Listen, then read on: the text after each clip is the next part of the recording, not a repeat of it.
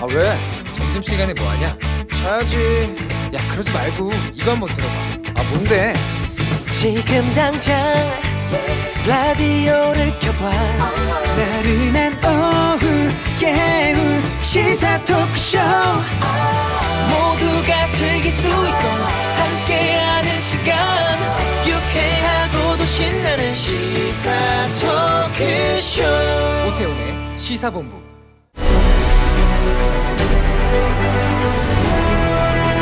김철민의 본부 뉴스.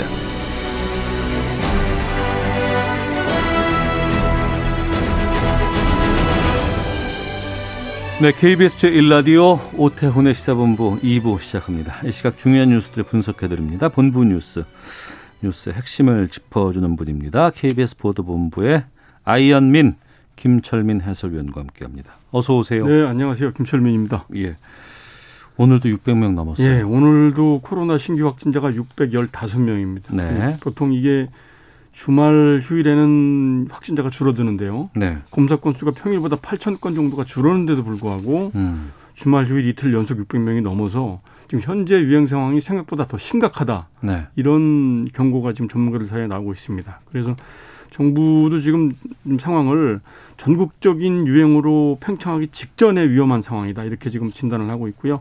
그래서 내일 0시부터 연말까지 3주 동안 수도권은 사회적 거리두기를 2.5단계, 그다음에 비수도권은 2단계로 일괄적으로 다 이제 강화하기로 했죠. 음. 그래서 이제 수도 이제 이런 조치에 대해서 전문가들은 이미 지난달 말부터 2.5단계 범위에 들어왔기 때문에 확진자가 그래서 좀 다소 떼는 조치가 아니냐. 네. 그래서 음, 내일부터 거리두기를 올린다 하더라도 그 효과가 나타나기까지는 뭐 일주에서 이주 정도 시간이 걸리기 때문에 음. 그때까지는 하루에 확진자가 7, 800명, 많게는 1000명까지도 나올 수 있다. 이런 엄중한 상황이다. 이렇게 경고를 했고요. 네.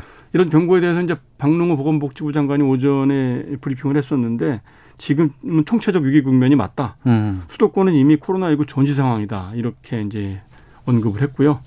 이렇게 확진자가 많아지고 이제 3차 유행이 이 계속 확산이 되니까 오늘 오전에 문재인 대통령이 긴급 지시를 내렸는데요. 네. 지금 이제 코로나 감염세를 꺾을 이제 필수적인 게 이 이제 그 감염 경로를 모르는 음. 이런 확진자들 그러니까 방역망 내에서 관리가 안 되고 있는 이런 확진자 비율이 높다는 거거든요. 그래서 이 방역망 내 관리 비율을 높이려면 네. 역학조사 속도를 높이는 게 가장 중요하다. 그래서 그러니까 조금만 이상하다 그러면 다 조사를 검사를 받아야 그렇죠. 된다. 이미 어. 지금 국민들한테 그 증상이 없어도 선별진료소 가서 검사를 요청하면 무료로 다 해주거든요. 그래서 예. 국민들은 조금이라도 감염이 의심이 되면 바로 저 선별진료소 가서 지금 검사를 받아달라 이렇게 요청을 했고요. 그다음에 이 방역 인력과 관련돼서는 공무원, 군, 경- 경찰 등 가능한 인력을 전부 투입을 해서 역학조사에 어, 만전을 기하라 이렇게 지시를 내렸습니다. 네, 수도권 그래서 이제 격상된 거 아니에요? 그렇죠. 단계가 한 단계씩. 이제 오늘 내일 0시부터죠. 예, 뭐가 달라지는 겁니까? 달라지는 것들이 조금 많죠. 기존에 이제 2단계에서도 밤 9시까지밖에 영업을 못 했던 그 실내 체육 시설들, 네. 뭐 헬스장, 필라테스, 요가 이런 이제 실내 체육 시설들은 내일부터 영업이 안 됩니다. 이제 영업 중단해야 되고요. 기존에 영업이 이제 중단됐던 유흥시설 5종 이외에 그 노래방, 실내 공연장, 그다음에 홍, 방문 판매 홍보관도 다 문을 닫아야 되고요. 공공기관, 민간기업은 어, 필수 인원 외에는 다 재택근무를 하도록 권고가 되고요. 학교 수업은 어, 유치원, 초중고 다 이제 교실 밀집도를 3분의 1 이하로 낮춰야 되고요. 어, 대면 수업을 원칙으로 하고 그다음에 학원 교습소도 집합 금지 대상에 포함이 됐습니다. 그런데 이제 다만 예외적으로 대입을 위한 수업 그다음에 직업 능력 개발 훈련 과정 요것만 예외적으로 9시까지 이제 허용을 하고요. 그다음에 뭐 대형마트, 독서실, PC방, 영화관 이것도 밤 9시 이후에 영업 다 중단됩니다. 음. 그리고 그 이제 지역 간 이동도 줄이기 위해서요. KTX라든지 그다음에 고속버스도 가용 좌석의 절반 이하로 예약을 받도록 이렇게 하고 있고요. 그다음에 이제 수도권에서는 결혼식장, 장례식장은 50인 이하 집합 금지고요. 스포츠 경기는 무관중, 종교 활동도 비대면이 다 원칙입니다. 네. 3주 동안 이게 지금 운영된다고 하니까 그 네. 이후에는 어떻게 될지는 또 모르겠습니다만 연날 없다고 생각하시고 그렇죠. 예. 네. 그냥 힘들고 불편하시더라도 네. 뭐 그렇게 방역에 협조하는 수밖에 없을 것 같습니다. 알겠습니다. 네. 공인인증서 없어진다고요? 예, 예. 이제 전자 그러니까 없어지는 게 그러니까 공인 인증서가 없어진다는 거죠. 공인 예. 인증서가 현재 독점적으로 네, 네. 전자 인증 제도로 사용을 해 왔는데 음. 이게 민간 기업에서 개발한 다양한 인증서도 같이 사용할 수 있도록 하는 네. 하도록 이제 전자 서명법 개정안이 10일부터 3일, 사흘 뒤부터 이제 적용이 됩니다. 그래서 기존의 공인인증서는 지금 그 10자리 이상 복잡하게 비밀번호를 써야 되고 액티브엑스라든지 방화벽이라든지 뭐뭐 키보드 깔고 깔고 예, 깔고 계속 나와요. 복잡한 그거. 실행 아, 파일들을 따로 설치해야 됐고요. 예, 이것도 예. 일 1년에 한 번씩 갱신해야 되고 어. 여러 기기에서 이렇게 사용하는데 불편하고 이랬거든요. 예, 그래서 이제 예. 그리고 이런 그 전자 인증 시장을 이제 국가가 독점함으로써 민간 이제 이 전자 서명 시장의 발전을 저해한다 이런 지적이 있었거든요. 그래서 음. 이제 10일부터는 민간 기업에서 개발한 민간 인증서도 공인 인증서처럼 똑 인증서처럼 똑같이 사용할 수 있게끔 이렇게 예. 이제 법이 바뀌는 건데요. 그래서 이 민간 인증서는 이제 그 뭐 홍채나 지문 같은 생태 인증 바- 방식을 사용하기도 하고 핀 번호를 쓰기도 하고 그래서 훨씬 간편해졌고요. 어 그래서 어 이제 지금 이미 그, 그 카카오나 네이버 같은 데서도 이제 민간 인증서를 발급을 하고 있고요. 네. 이제 통신 3사가 이제 출시한 그 패스라는 그 전자 민간 인증이 있는데 이게 벌써 발급 건수가 2천만 건이 넘었다고 그럽니다. 네. 그래서 이런 이제 그 민간 인증서가 이제 다양하게 예, 사용될 수 있게끔 됐고요. 음. 기존에 그럼 공인 인증서를 쓰던 사람들은 어떻게 해야 되느냐 이제 이런 이제 의무심이 있는데 그 기존에 이제 쓰던 공인 인증서도 그 유효 기간이 남아 있으면 계속 사용을 할 수가 있습니다. 그래서 그러니까 이제 공인 인증서가 아니라 인증서로서 역할은 계속 할수 그렇죠. 있는 거 아니에요? 공동 예, 인증서라고 그래서 어. 이제 정부가 인증하는 그 공인 인증서 외에 민간 기관이 인증하는 인증서까지 같이 여러 이제 인증서 가운데 하나로서 이제 법적 지위가 내려가는 거죠. 예. 네. 특히 이제 직장인들 연말 정산하려면 국세청에 이제 그 연말 정산 시스템에 접속하려면 공인 인증서가 필요하잖아요. 그랬죠. 예. 그럼 이제 당장 이제 다음 달부터 해야 되는데 네. 요 이거는 그 공인 인증서 유효 기간이 남아 있으면 공인 인증서를 그대로 음. 사용할 수 있습니다. 음. 45살의 노동소득이 가장 많다. 59세부터는 적자 인생이다. 예, 통계청 발표라고요? 통계청이 오늘 이제 그 2017년 국민 이전 개정 결과를 발표를 했는데요. 국민 이전 개정이라는 게 이게 연령별로 노동소득, 소비, 연금 같은 이런 공적 이전 상황하고 그다음에 가구 가구 내에서 가구원 간의 그 그 돈거래 같은 사적 이전 이런 흐름을 파악을 하는 그런 지표인데요. 이게 네. 재정 부담이 세대에 어떻게 재분배되는지 이런 거를 이제 알아내는 이런 자료인데요. 이 자료를 보면 국민 일인당 생애 주기를 우리나라에서 보면은 이제 0세부터 27세까지는 소비가 노동 소득보다 더 많은 이런 이제 적자 인생일 수밖에 없는 상황이고요. 취업이 네. 제대로 안 되니까. 그다음에 28세부터 본격적으로 이제 노동 소득이 소비보다 더 많아져서 흑- 흑자 인생으로 돌아서 가지고 45세 때 연평균 노동 소득이 3,354만 원으로 그 소비 1,870만 원보다 더 많습니다. 그래서 두 배 정도 많아서 그러니까 인생에서 45살이면 가장 많은 소득을 올릴 수 그렇죠. 있는 데라고. 돈을 가장 많이 벌고 소비를 가장 적게 하는 어. 그런 때고 이게 점점 점 이제 45세에 줄어들다가 59세부터 이제 적자 인생으로 돌아서게 된다고 합니다. 그래서 이 나이가 들수록 또 적자 규모가 커져서 예. 59세대는 59세 때는 연평균 적자가 45만 원인데 65세가 되면 연평균 815만 원, 음. 75세가 되면 연평균 1,464만 원 적자가 생기는 걸로. 이게 이제 그 뭐 소득은 이제 이제 벌이는 없어지는데 뭐 의료비라든지 복지비라든지 이런 게 이제 점점 증가하면서 네. 나이가 들수록 적자 인생을 면할 수가 없는 생애 주기를 음. 갖게 된다. 이런 통계가 오늘 나왔습니다. 나중에 갈 땐 다 비우고 가야 되는 게또 맞기 때문에. 그렇죠. 알겠습니다. 자, 여기까지. 뭐 노후 준비를 잘 뭐 하셔야 될 것 같습니다. 네, 어, 듣도록 하겠습니다. KBS 보도본부의 김철민 해설위원과 함께했습니다. 고맙습니다. 네, 고맙습니다.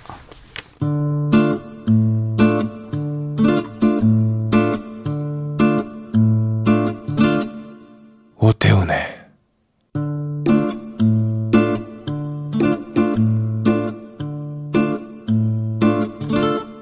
시사본부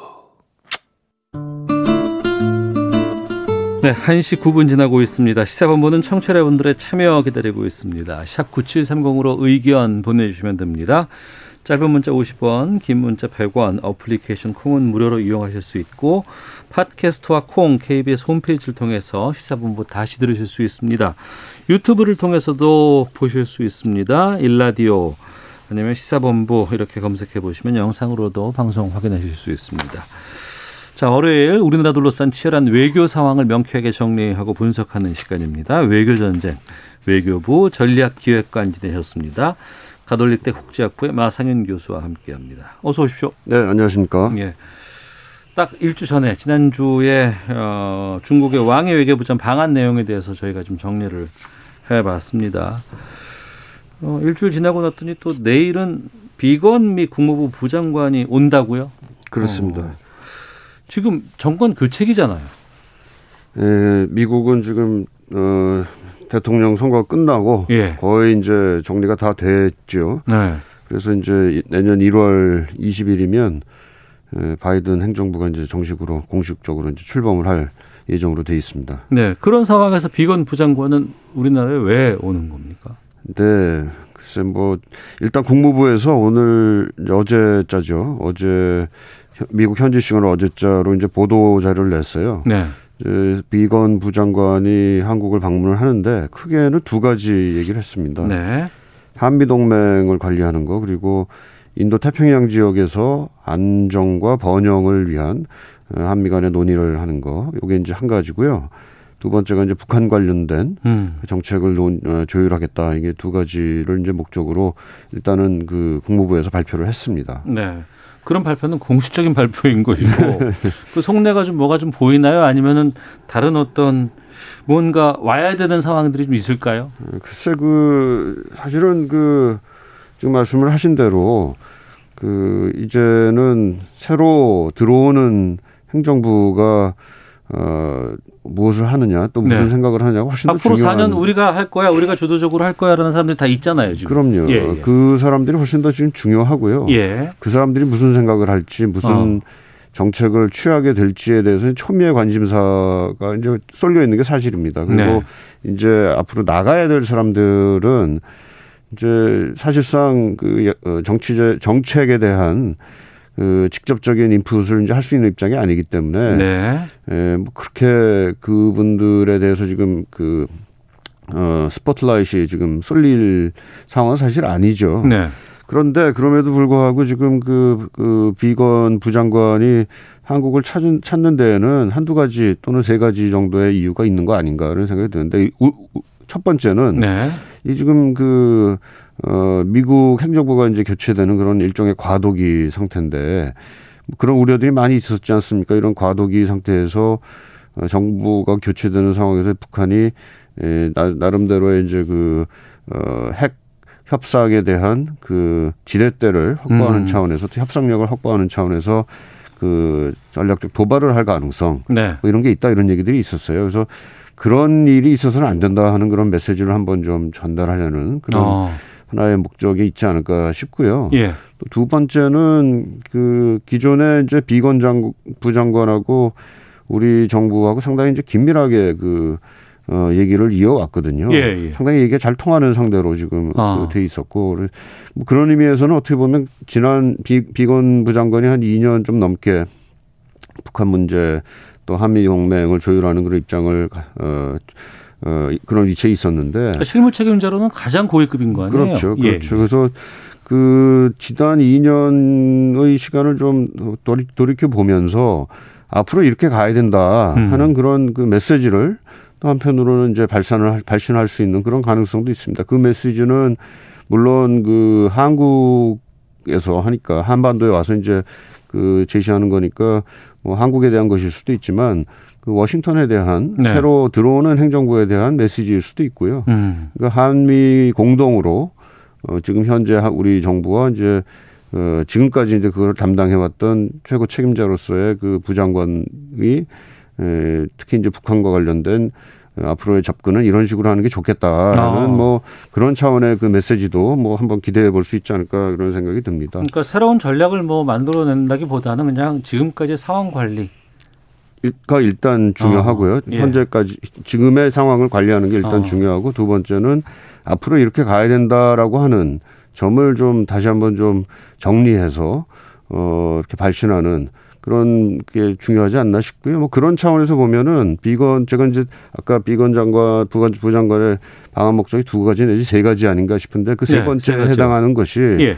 이번 그 일정 중에 보면 뭐 어디라고는 지금 그 공개는 안 돼 있습니다만은 그 어, 대중 연설을 할 그 계획이 있다고 그럽니다. 아, 그래요? 강연을 특별한 어. 강연 같은 거. 상당히 좀 이례적인 거잖아요. 예, 비건이 그렇죠. 와서 해본 예. 적은 없었잖아요, 별로. 아, 예. 뭐 그 동안은 이제 그 한국에 와서 하지는 않았고요. 음. 뭐 예를 들면은 하노이 정상회담 전에 스탠포드에 가 스탠포드 대학에서 무슨 연설을 한 적도 있긴 아, 예, 합니다.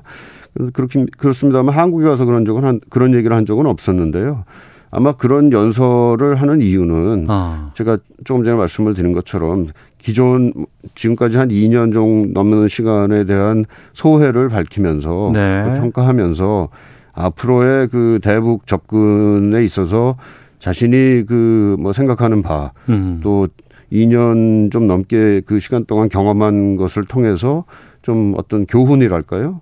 이런 것으로 이제 그 차기 행정부에게 좀 제시하고 싶은 바 이런 거를 좀 전달하는 그런 예, 메시지를 발신하는 그런 계기를 좀 삼고자 하는 의도가 있지 않은가 이런 생각이- 듭니다. 트럼프 행정부에서 일했던 사람들 가운데 그나마 그 민주당에서 가장 좀 어, 대화가 된다. 그나마 좀 이렇게 경험이 있다라는 것들을 반영할 수 있는 사람 중에 한 분이 바로 그렇습니다. 비건이라고 들었어요. 그렇습니다. 저도 아마 그런 얘기를 아마 이 자리에서 한번 했던 적이 있는 것 같은데요. 예.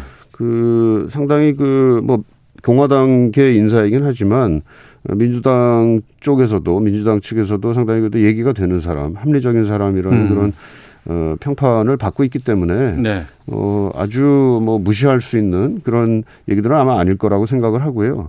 뭐 우리 정부 입장에서도 가급적이면은 비건 부장관과의 이제 그동안의 협조 관계가 이제 상당히 있었기 때문에 음. 이러한 것이 그 차기 행정부에도 잘 전달이 돼서 네. 뭐 연속성을 최대한 살릴 수 있는 것은 살려갈 수 있도록 어, 하기를 아마 좀 희망하지 않을까 생각합니다. 일부에서 극단적이지 않나 싶은 생각이 좀 들긴 합니다만 그런 얘기들을 좀 들어봤거든요. 트럼프 대통령이 임기 마치기 직전에 뭔가 돌발 변수 같은 것들을 낼 수도 있다. 이게 또그 외교적으로 이제 자기는 다 끝났지만 그럼에도 불구하고 그냥 나내 내 마음대로 내가 대통령일 때 한번 해볼게라고 하는 것들을 던질 수 있다라는 우려들도 좀 나오긴 했는데 거기에 대해서는 어떻게 보세요? 뭐 북한과 관련해서는 좀 쉽지 않다고 봅니다. 예. 그 지금 좀 깜짝 놀랄 일수 비슷하게 이제 나오는 게 그 아프간 그리고 이제 그 이라크에서 이제 철수 그 미군 철수 그리고 소말리아에서의 미군 철수 이런 거를 그 뭐 지시했다 뭐 이런 얘기들이 좀 나오거든요. 네. 트럼프 대통령이. 근데 그거는 사실은 그 대통령 선거 전후해서 상당히 구체적으로 이제 추진을 하던 어. 그런 바들이었습니다. 그러니까 뭐 그런 그 연장 연장선상에서 그 어, 그거를 뭐 좀 깜짝 깜짝 발표를 하는 뭐 이런 형태를 취한 거죠. 그러니까 사실은 이제 임기를 얼마 안 남 안, 남- 안 남겼고 네. 앞으로 이제 차기 행정부가 들어올 거기 때문에 그런 정책을 사실은 취하는 건 무리인데요. 음. 그걸 했던 거가 좀 무리긴 합니다만 그럼에도 불구하고 그 전에 얼마 전까지만 해도 그런 정책을 추진을 해왔기 때문에 그걸 그 연장선상에서 했다 이렇게 생각이 들고요. 근데 에, 북한이나 한반도와 관련해 가지고는 무슨 무슨 어떤 얘기들이 있었던 거는 어 그런 것 같습니다만 구체적으로 이렇게 하겠다 저렇게 하겠다라는 그런 계획이 음. 에, 행동 계획이 이제 그 구체화된 거는 사실 없다고 봅니다. 그렇기 때문에 그뭐 한반도에서 뭐 깜짝 어 또는 뭐 어, 그야말로 돌발적인 그런 행동을 또는 정책을 발표한다거나 할 수 있는 상황은 아니지 않나 네. 그렇게 생각합니다. 알겠습니다. 자, 외교 전쟁 가톨리대 국제학부 마상현 교수와 함께 말씀 나누고 있습니다. 어, 뭐 비건 장관, 어, 부장관 와서 뭐 연설 같은 것들도 계획하고 있다고 말씀하셨습니다만 지금 우리가 주목하는 건 아무래도 이 신임으로 누가 올 것이냐, 또 우리나라, 또 북한과의 어떤 외교적인 협상 파트너가 누가 될 것이냐 이런 것들 좀 궁금할 수밖에 없는 상황입니다. 이 조 바이든 대통령 당선자가 차기 초대 국무장관의 토니 블링컨 국무부 부장관을 전 국무부 부장관을 지명을 했다고 합니다. 그 폼페이오 국무장관의 후임인 거 아니에요? 이렇게 된다 그러면? 어 아니죠. 폼페이오는 장관이고요. 네. 그러니까 그 지금 그래서 부장관이 지금 비건이니까 비건 부장관의 후임이 돼. 아, 아 죄송합니다. 제가 예, 예. 헷갈렸습니다. 예, 예, 폼페이오 장관의 후임이 되겠습니다. 그렇죠. 예. 그러니까 토니 블링컨이 이제 폼페이오의 후임 장관으로 그렇습니다. 이제 예. 내정이 됐다고는 하는데 어떤 인물이에요? 네, 그 블링컨 장관 내정자는요, 1962년생이에요. 음. 그래서 뉴욕에서 태어난 유대인이고요. 네. 그그 어머니는 헝가리 출신 유태인 에, 가정이라고 그럽니다. 그 좀 특이한 것은 그 청소년기를 이제 프랑스 파리에서 어, 보낸 적이 있어서 어, 프랑스에서는 상당히 또 지금 어, 기대가 큰 모양입니다. 음. 어, 하버드 대학을 나왔고 콜롬비아 대학에서 이제 법학대학원을 또 나왔고요. 그 직후부터 사실 그 계속 민주당 쪽에서 이제 일을 해왔었어요. 네. 처음에 이제 정부에서 들어와서 일을 하게 된 것은 관직을 가진 것은 이제 클린턴 행정부 때 음. 그 NSC에서 이제 어, 일을 했고요. 이제 클린턴 행정부가 끝나고 부시 행동 행정부가 들어와서는 의회로 자리를 옮겼습니다. 예. 이때가 참 중요한데요. 이때 그 의회의 상원 외교위원회에서 어, 수석 전문위원으로 일을 했는데 그때 에, 이 외교위원장이 에, 바이든 상원 의원이었습니다. 그러면서 아. 어, 바이든과 어, 개인적인 그 유대 관계를 이제 맺기 시작했고요. 그 뒤로 계속해서 이제 바이든 어과 이제 관계를 맺으면서 따라왔는데 특히 2009년도 이제 오바마 행정부가 출범하고 네. 바이든 어, 부통령이 되죠. 그때 이제 부통령의 안보 보좌관으로 이 블링컨이 이제 일을 하기 시작을 했습니다. 음. 그리고서는 2015년에 어, 좀- 좀 전에 말씀하신 대로 이제 국무부 부장관으로 임명이 됐고요. 그래서 2년간 어 이제 임기를 마쳤습니다. 그러니까 그 이후 그러니까 2000년대 이후로 계속해서 지금 바이든과 아주 손발을 계속해서 맞춰왔던 외교 전문가고요. 음. 어 바이든 후보가 이제 대선 캠페인을 하는 동안은 그뭐한 2천 명인가 3천 명인가 하는 외교 전문가들이 이제 그 어, 캠프 안에서 있었다라고 합니다. 그 전체를 총괄하는 그 외교 팀장으로서 아, 그래요? 어, 활동을 했다 이렇게 알려져 있습니다. 어. 특히 이제 북한 문제와 관련해서는 우리가 이제 민주당 정권, 이제 미국의 민주당 정권입니다. 여기에 대해서 평가를 할 때 그런 얘기 많이 했었어요. 오바마식으로 가지 말고 클린턴식으로 가야지 좋다. 뭐 이런 얘기들 했었는데 지금 말씀 들어보니까 토니 블링컨은 오바마 때도 클린턴 때도 다 이제 관련된 역할을 해온 것 같은데 지금 보면은 북한 문제에 대해서 좀 강경하다 이런 좀 평가가 있던데요. 어떻게 보시는지요? 네, 그 클린턴 행정부에서 일을 했을 때는 아무래도 좀 주니어 멤버였을 그렇겠죠. 거고요. 이제 예, 시- 시기적으로도 예, 봐도. 그럼요. 그리고 이제 오바마 행정부 때 들어서 뭐 나름대로 이제 역할을 할 수 있는 그 위치에 있었다라고 봅니다. 근데 오바마 행정부 때 이 블링컨 부장관 이 주로 했던 일이 사실 북한과 관련해서 대북 제재를 어, 챙기는 거였거든요. 대북 제재를 챙긴 사람이었다. 네. 근데 그 당시에 이제 정- 대- 북한에 대한 정책이라는 것이 그 제재를 계속해서 강화하는 그런 일변도로 사실 갔습니다. 음. 네, 네. 그뭐 전략적 인내라고 이제 얘기를 하면서 이렇게 갔는데요. 근데 우리가 좀 그 유념을 해야 될 것은 이때도 그렇고 지금 현재 아마 블링컨 어 장관 지명자도 그렇게 생각을 하는 것 같은데 제재라는 게 그 제재를 위한 제재는 아닌 것 같고요. 예. 제재를 함으로써 궁극적으로는 어, 협상을 하겠다. 어. 북한을 협상 테이블로 어, 끌어오겠다라는 예, 그런 예. 그 의도를 갖는 어, 제재였다고 봅니다. 음. 어, 근데 이제 그 아무래도 그 오바마 행정부까지는 북한이 그 협상 테이블로까지는 제, 제대로 나오지 않은 그랬죠. 그런. 상태였기 때문에 예, 예. 어, 제재를 계속 하다가 어. 어, 강화하다가 끝난 것처럼 지금 사실은 지금 비춰지고 있죠. 예. 그러니까 그 제재가 결국에는 돌아보면 효과가 크게 나타나지 않았던 거 아니겠습니까? 어, 글쎄 뭐 그거는 좀 뭐 좀 더 지나가 지나가 봐야 아마 알 아. 것 같은데요. 이제 예. 하여튼 그 블링컨 그 장관 지명자의 생각은 이 제재를 통해서 그 뭔가 그 협상에 임하는 그런 그 생각을 네. 좀그 자세를 좀 바꿔놓고 음. 그래서 이제 협상에 임하게 되면은 그 장기적인 그 또 단계적인 어프로치를 통해서 그 뭐랄까 신뢰도 조금씩 쌓아가면서 어그 궁극적으로는 어, 핵 협상 타결에까지 가는 그런 그 단계적이고 장기적인 그 과정을 지금 구상을 하고 있는 것으로 지금 알려지고 있습니다. 네. 이 블링컨 국무장관 내정자가 바이든 부통령 시절에 이란 핵 합의를 체결했다. 이런 보도도 봤습니다. 그래서 이제 북한의 이란식 해법 이 부분에 대해서 얘기가 좀 나오고 있는데 그 이란식 해법이라는 게 뭐예요? 네, 이란 해법이 지금 상당히 지금 그 관심을 많이 받고 있는데요.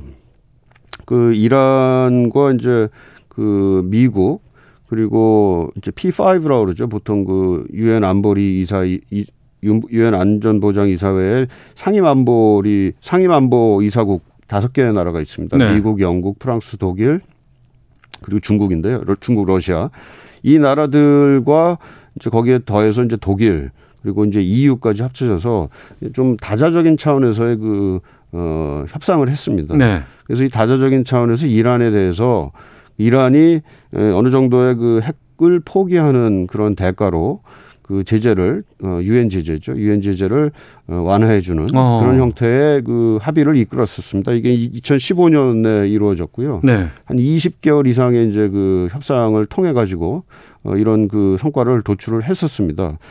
어, 그, 그 기본적인 내용은 지금 말씀, 말씀드린 대로 다자주의 외교 그리고 단계적인 접근 음. 이런 거를 이제 근간으로 하고 있고요.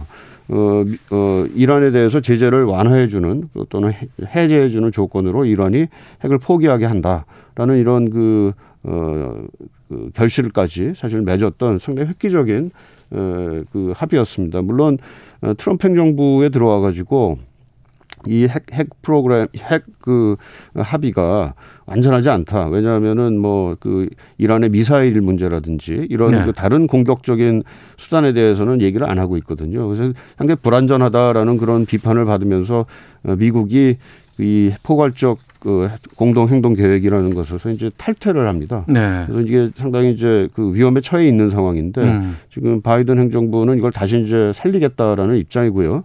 이러한 그 이란과의 핵 합의에 이르렀던 그런 경험을 다시 살려서 예. 아, 북한에도 어느 정도 그걸 적용을 해보겠다라고 지금 생각을 하고 있다 이렇게 보입니다. 그러면 이란식 해법에 대해서 북한은 어떤 반응 보일까요? 뭐 알 수는 없겠지만 전망해 본다면.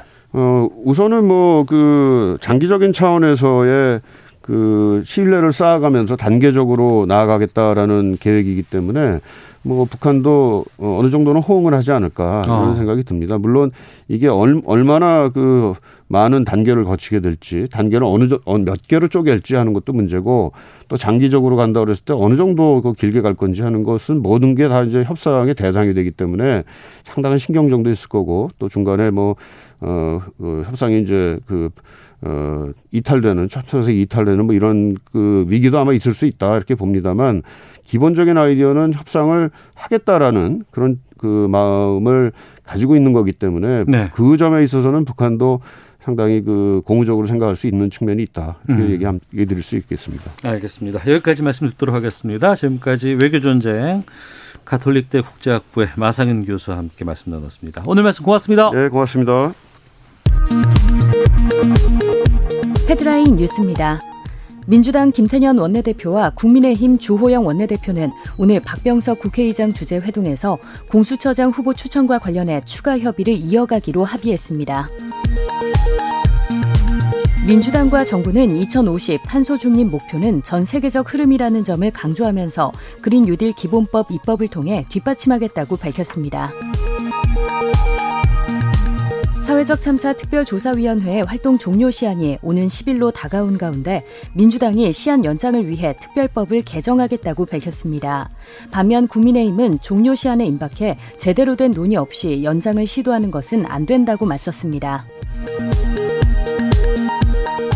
국내 증권사가 올해 3분기에 2조 1,687억 원의 단기 순이익을 올린 것으로 집계됐습니다. 이른바 동학개미를 중심으로 주식 거래가 급증한 덕으로 분기별 실적으로는 최대치입니다. 지금까지 라디오 정보센터 조진주였습니다. 이어서 기상청의 송소진 씨입니다. 미세먼지와 날씨 정보입니다. 추위가 덜하니 미세먼지가 말썽입니다. 현재 전국 대부분 지방에서 초미세먼지 농도가 평소보다 두 배 이상 높아 나쁨으로 나타나고 있는데요. 저녁까지는 나쁨 단계를 벗어나지 못할 전망이어서 주의하셔야겠습니다.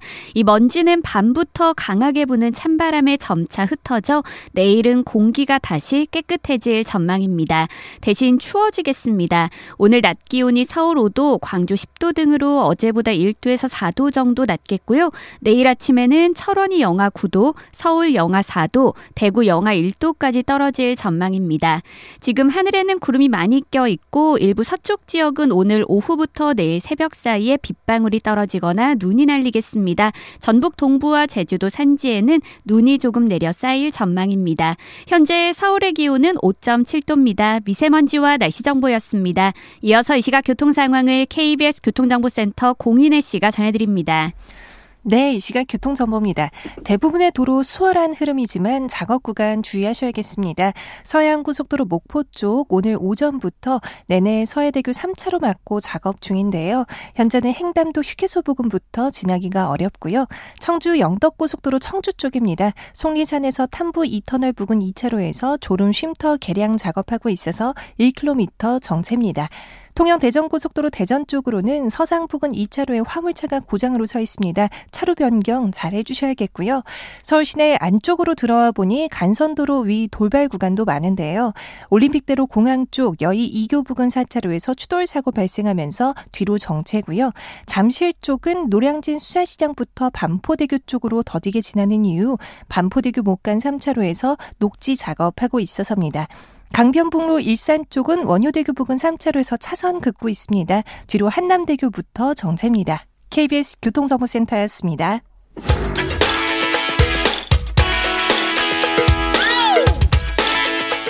오태훈의 시사본부는 여러분의 소중한 의견을 기다립니다.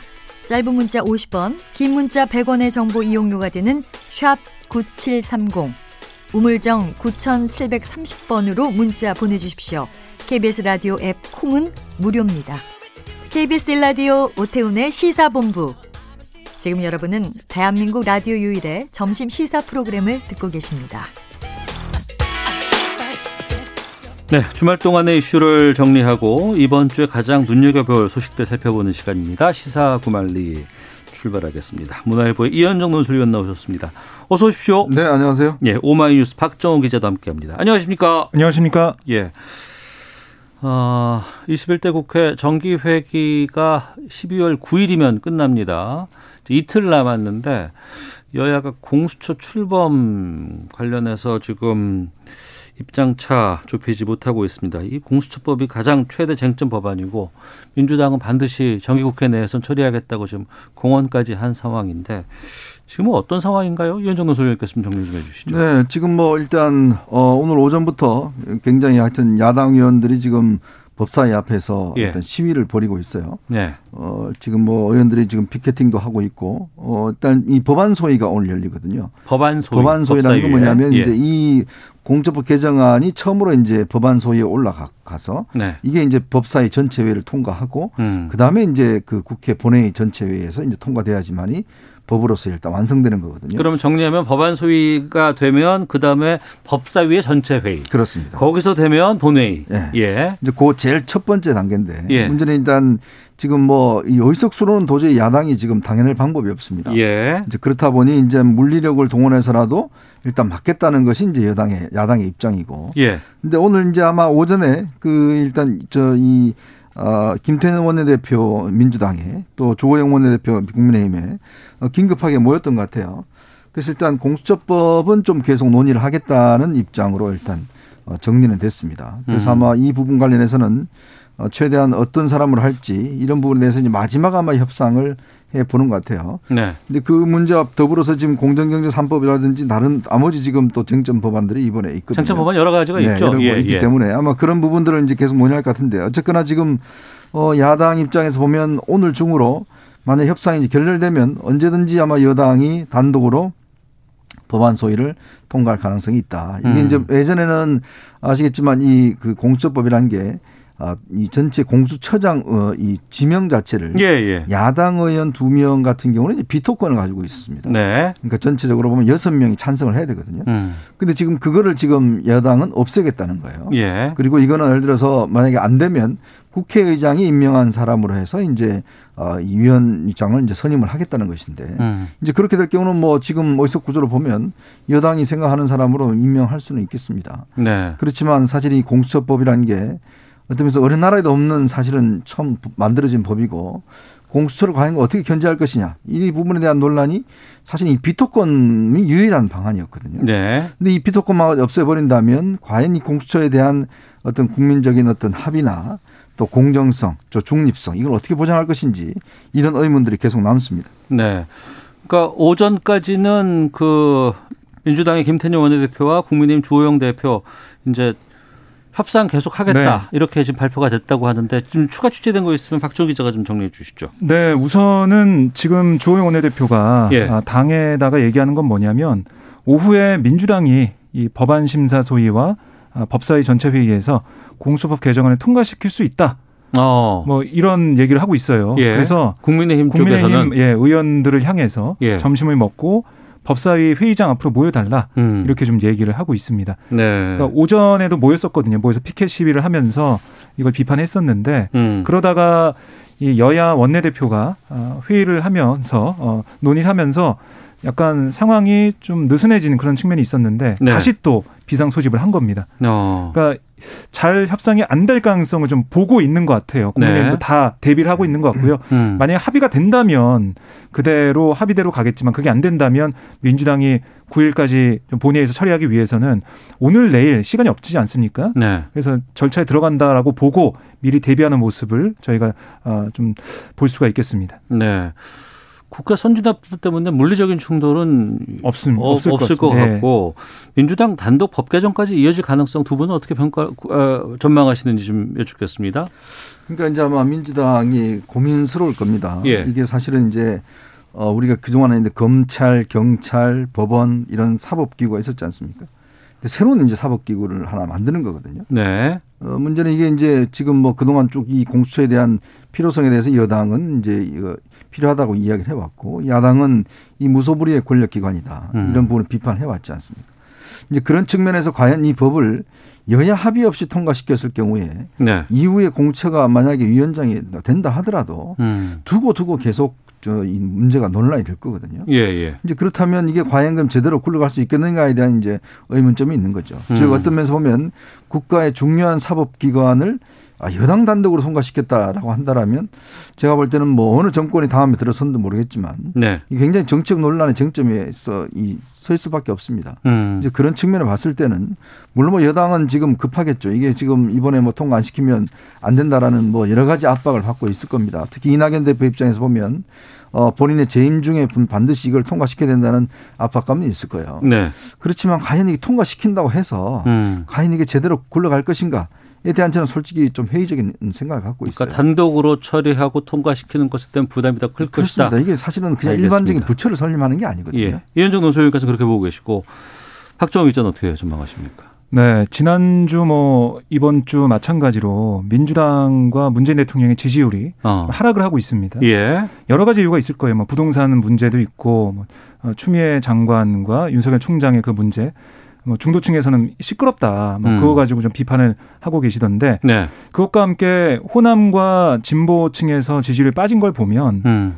이런 답답함이 있어요. 왜 우리가 이렇게 180석 거대 여당을 만들어 줬는데 힘을 실어줬는데 왜 아직까지 안 못 하고 있냐. 어. 그래서 만약 9일까지 이번 정기국회 내에 공수처법을 포함한 개혁 입법이 안 된다. 네. 그러면은 지지층 입장에서는 아니 우리가 그렇게 열심히 선거운동도 해주고 지지해줬는데 음. 돌아오는 게 없다. 네. 그 이완될 가능성이 있거든요. 네. 그런 면에서 저는 민주당이 뭐 공처법 여러 가지 뭐 통과에 대해서는 여러 가지 얘기가 있지만은 그래도 이번엔 꼭 통과시킬 걸 좀 보여지고요.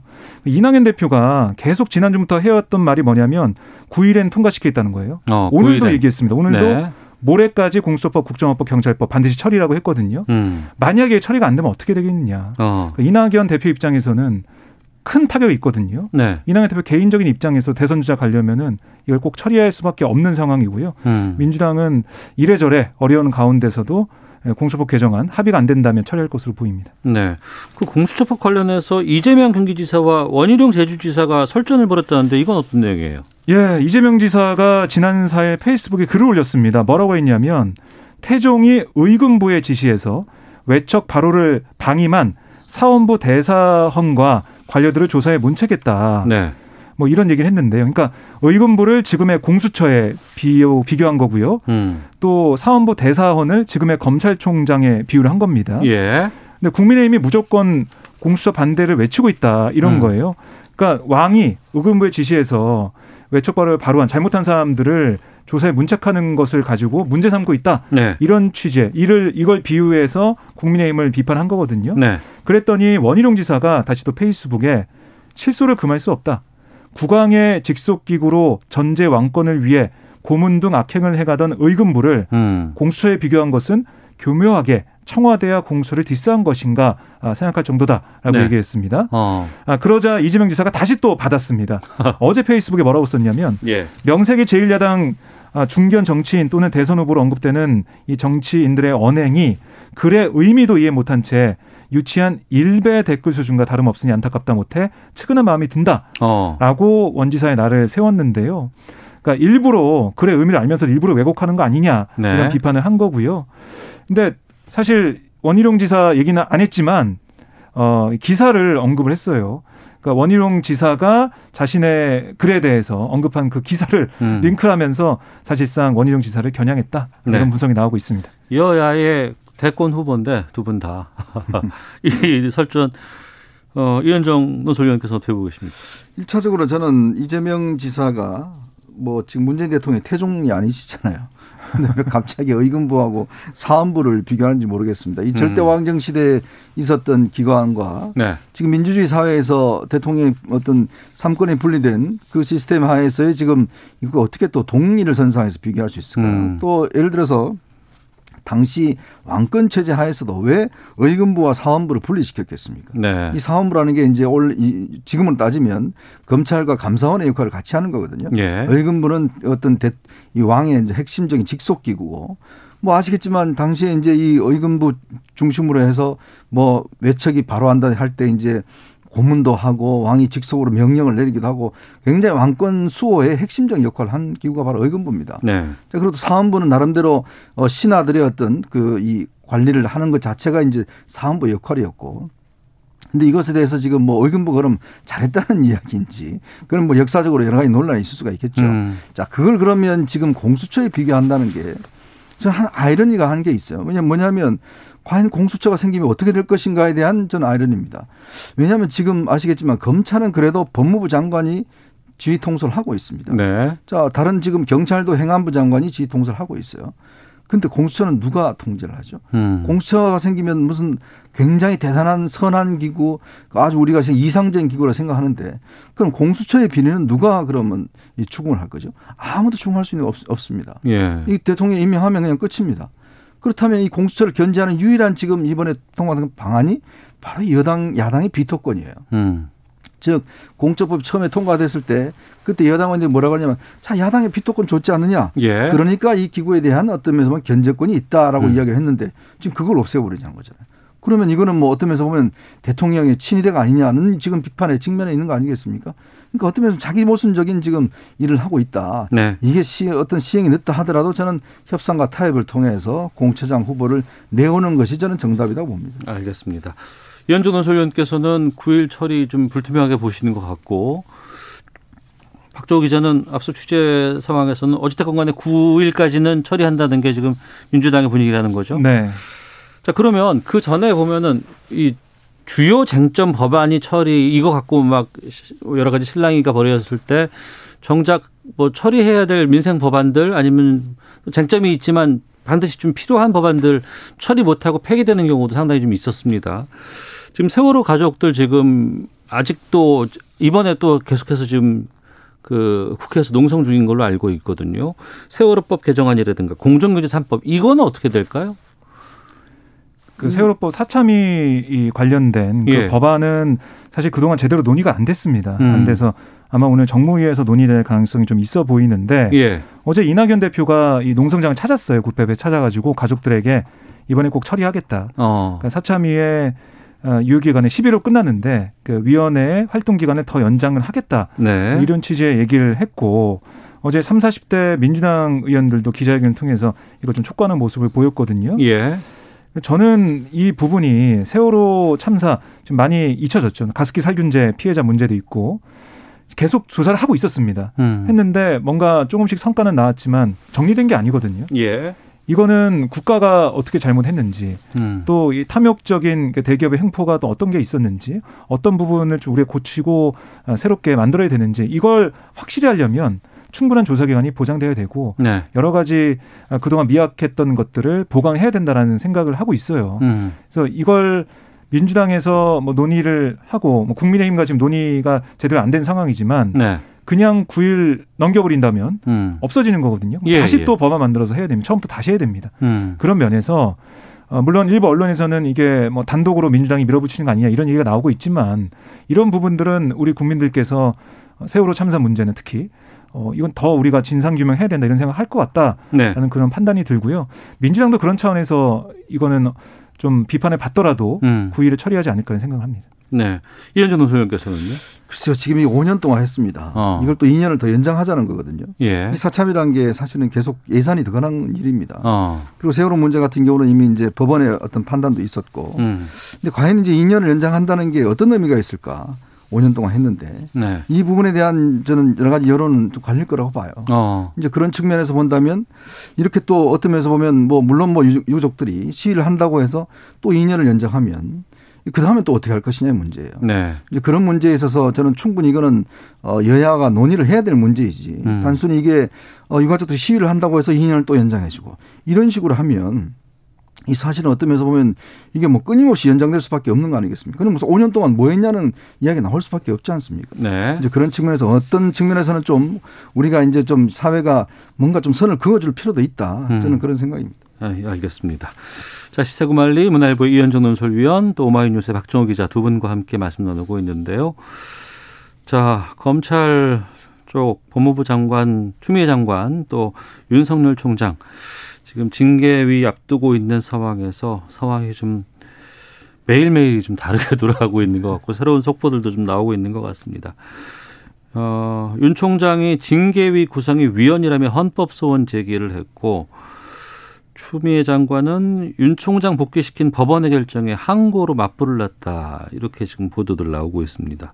어떻게 보고 계시는지 좀 여쭙겠습니다. 이현정 선수께서 먼저 말씀해 주시죠. 근데 일단 이 헌법소원을 왜 제기했냐면 지금 검사징계법이 헌법소원 윤 총장이 제기한 그렇습니다. 거예요. 헌법소원과 함께 가처분 신청 같이 했거든요. 예. 근데 이 지금 검사징계법이 보면 어 일단 이제 이 보통 이런 징계법 같은 경우는 제기하는 사람과 심판하는 사람이 달라요. 예. 검사들의 경우에는 검찰총장이 제기를 해서 네. 법무부 장관이 징계를 하게 돼 있습니다. 음. 근데 이번에는 법무부 장관이 제기를 해서 법무부 장관이 판단하는 거예요. 예, 예. 검사와 판사 역할이 똑같습니다. 음. 그래서 이 문제 때문에 지난 김종민 의원 등 여당 의원들을 중심으로 해서 이 법에 대한 개정안이 발의가 됐고 네. 이미 통과가 돼서 네. 1월 21일부터 개정 법률안이 시행이 됩니다. 음. 그 법에 보면 지금 너무나 어, 이그 법무부 장관의 권한이 크다라고 네. 해서 당시 징계위원들을 대한변협, 교수협의회 등등 해서 추천할 수 있도록 그렇게 바꿨어요. 그 네. 법 취지가 바로 뭐냐면 너무 법무부 장관이 북치고 장구치고 다 한다는 거예요. 음. 이제 바로 그런 것 때문에 법 개정이 된 거거든요. 네. 바로 이제 그 부분을 지금 윤 총장이 이제 제기를 한 겁니다. 어. 그래서 이거는 뭐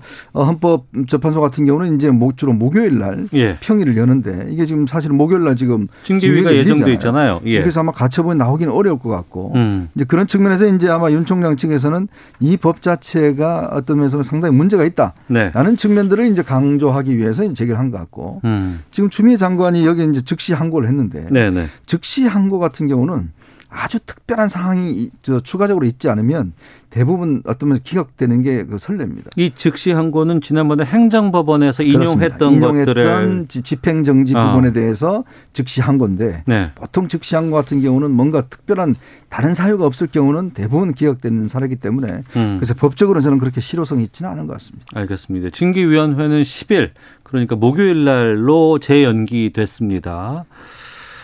아 그리고 오늘 전국 법관 대표 회의가 오전부터 진행 중인 것으로 알고 있습니다. 박정우 기자, 지금 이 전국 법관 대표 회의 이 부분은 이제 아무래도 이제 법관 사찰 이 부분에 대한 부분에 대해서 이제 법관들이 어떻게 의견을 모을 것인가라고 네. 해서 많은 언론들이 관심을 갖고 있는 상황인데 10시부터 열린다고 했는데 뭐 좀 들어온 내용이 있나요? 어, 지금 시작이 됐다는 것만 지금 알려지고 있고요. 예. 정확한 토의 내용, 음. 그다음에 토론 내용은 알려지지 않고 있습니다. 네. 아마 시간이 좀 걸릴 걸로 보이고요. 어. 이게 각 법원 내부 판사 회의에서 선출된 대표자 125명이 모이는 회의거든요. 네. 이번에는 온라인으로 진행이 되지만 결국 이 쟁점은 어, 이 대검에서 만든 주요 특수 공안 사건 재판부 분석 문건 여기에 대한 입장을 어떻게 정리할 것이냐. 음. 그러니까 법원 내부에서는 어, 조용한 거 아니야라고 했는데 네. 행정법원의 이 가처분 어, 인용 결정이 나온 다음에 여러 가지 또 얘기가 나오고 있습니다. 음. 뭐 송경근 부장판사, 김성훈 부장판사, 뭐 이봉수 부장판사 등이 계속해서 이거는 사찰이라 막 이런 취지의 비판을 많이 했어요. 네. 그러니까 판사 뒷조사 문건은 재판의 독립성을 침해할 위험이 크다라고 우려를 표시하고 있습니다. 네, 문제는 뭐냐면 법관 대표회의에서 이게 회의 안건이 포함되지 않았어요. 지금. 네네. 하지만 그 현장에서 어, 다른 구성원 아홉 명의 동의를 얻어서 안건 상정을 요구 요구할 수 있거든요. 음. 그러니까 이게 상정이 되느냐 이게 좀 중요해 보이고 그렇다면 상정돼서 논의해서 이걸 정말 사찰로 규정해서 어떤 통일된 어, 입장을 어떻게 낼 것이냐 네. 이게 좀 관심이 좀 모아지고 있는데 제가 판사 출신 뭐 법조인들 좀 얘기를 들어보니까 음. 판사들의 그 성향 자체가 좀 신중한 편이다. 네. 그래서 과거 사례를 봐도 특정한 단어를 써서 표현하는 걸 잘 하지 않는다. 그래서 특정한 단어라고 하는 건 사찰. 예, 아. 사찰이라든가 예. 그런 단어를 쓰지 않고 다른 표현을 통해서 어, 우려점을 음. 밝히는 그 수준이 될 거다라고 그렇게 예측은 좀 하더라고요. 아. 결과 좀 봐야 될 것 같습니다. 예. 근데 사찰이란 그 단어가 안 쓰인다고 하더라도 거기에 대해 어떤 판사들의 문제 의식이 담겨 있는 입장이 나온다 그러면 음. 이게 아무래도 윤 총장의 어이 윤 총장 하에서 지시로 의해서 보고도 받았던 예. 대검의 이 문건 어, 주요 특수 공안 사건 재판부 문- 분석 문건 여기에 대해서는 좀 국민적인 비판 여론이 좀 커지지 않을까 이런 생각이 음. 듭니다. 알겠습니다. 그리고 이제 그 이용구 신임 법무부 차관이 이제 임명이 됐, 됐나요? 내정 이후에 어, 임명됐습니다. 임명됐습니까? 네, 일하고 있습니다. 어. 텔레그램이 논란이라는데 이건 어떤 내용입니까? 이게 이제 이영구 차관 같은 경우에 지난 4일, 어, 24일 날인가요? 예, 국회에서 이제 회의에 참석을 했는데 예. 이 텔레그램 단체 이 대화방이라고 대화방. 예, 예. 거기에서 이제 그 윤 총장이 아까 좀 전에 제가 설명드렸던 헌법 소원 제기한 거 있지 음. 않습니까? 이거를 이제 법, 어, 이제 이 장관 정책보좌관이 그 이 사람도 검사입니다. 이게 무슨 초식이죠? 뭐 초식이나 어떤 수입니까? 뭐 이런 뜻이죠. 이야기를 하니까 어 이거 악수를 둔 것 같은데 뭐 음. 이렇게 이제 답변을 하고 네네. 그 밑에 이종군 투라는 그 어떤 이름을 가진 사람이 음. 내 차관님이라고 이제 답변을 합니다. 네. 근데 문제는 뭐냐면 첫 번째 문제는 여기 이종근 투라는 사람이 누군가에 대한 문제예요. 음. 이게 사실은 이제 이종근 지금 대검 형사부장이 이종근 형사부장이거든요. 예. 근데 지금 그렇게 이제 알고 기자들이 물어봤더니 아 나는 아니다. 우리 집사람이다. 부인이다. 음. 그 부인이 누구냐면 바로 박은정 감찰 담당관입니다. 어. 그러니까 부인이 자기 휴대전화를 두 개를 쓰는데 그걸 뭐 하나를 썼다라고 이야기를 하고 있는데요. 그래서 그 설명 자체가 아직 명확하게 규명되지는 않았습니다. 음. 그러니까 만약에 대검 형사부장이라고 한다면 법무부 차관과 대검 형사부장이 저렇게 단체 카톡방에서 징계 문제를 논의했다라는 것은 굉장히 부적절하다는 지금 지적이 있는 것이고. 예. 그다음에 이제 이 텔레그램 방을 등등을 통해서 그동안 이용구 차관이 나는 백지 상태에서 이 부분을 보겠다. 네. 그리고 위원장도 맞자 말라고 대통령이 이야기를 했잖아요.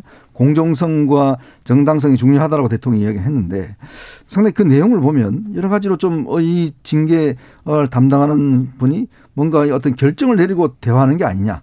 이런 이제 의심을 사고 있는 거죠. 네. 이 문제 플러스 사실 박원정 검찰 담, 감찰 담당관이 박상기 전 법무장관을 조사를 했는데 음. 그 조사한 장소가 바로 이영구 차관이 변호사 시절에 사- 사무실에서 거기 사무실에서는 이제 어, 박상기 전 법무장관이 함께 있었다고 그래요. 예. 그 이, 같이 쓰고 있었다고. 근데 그 사무실에 조사를 해서 어 이거는 뭐 너무 좀 이- 이미 어, 예전부터 그러면 준비된 게 아니냐 음. 이런 또 지금 의혹에 휩싸여 있습니다. 네. 그런가 하면은 지금 또 주호영 원내대표가 주말에 기자회견 열어서 법무부가 김학의 전 차관 불법으로 뒤졌다 출국 정보 이거를 또 기자회견으로 밝혔어요. 이것도 또 논란되고 있잖아요 지금. 네, 조영 원내대표가 기자회견에서 뭐라고 했냐면 지난해 법무부가 당시 민간인이었던 김 전 차관의 출국 정보를 일선 공무원 동원해 100차례 이상 권한 없이 불법으로 뒤졌다. 음. 이런 공익 제보자 제보를 받았다라고 얘기를 했어요. 뭐 이거를 내세우면서 어, 공세를 편 건데요.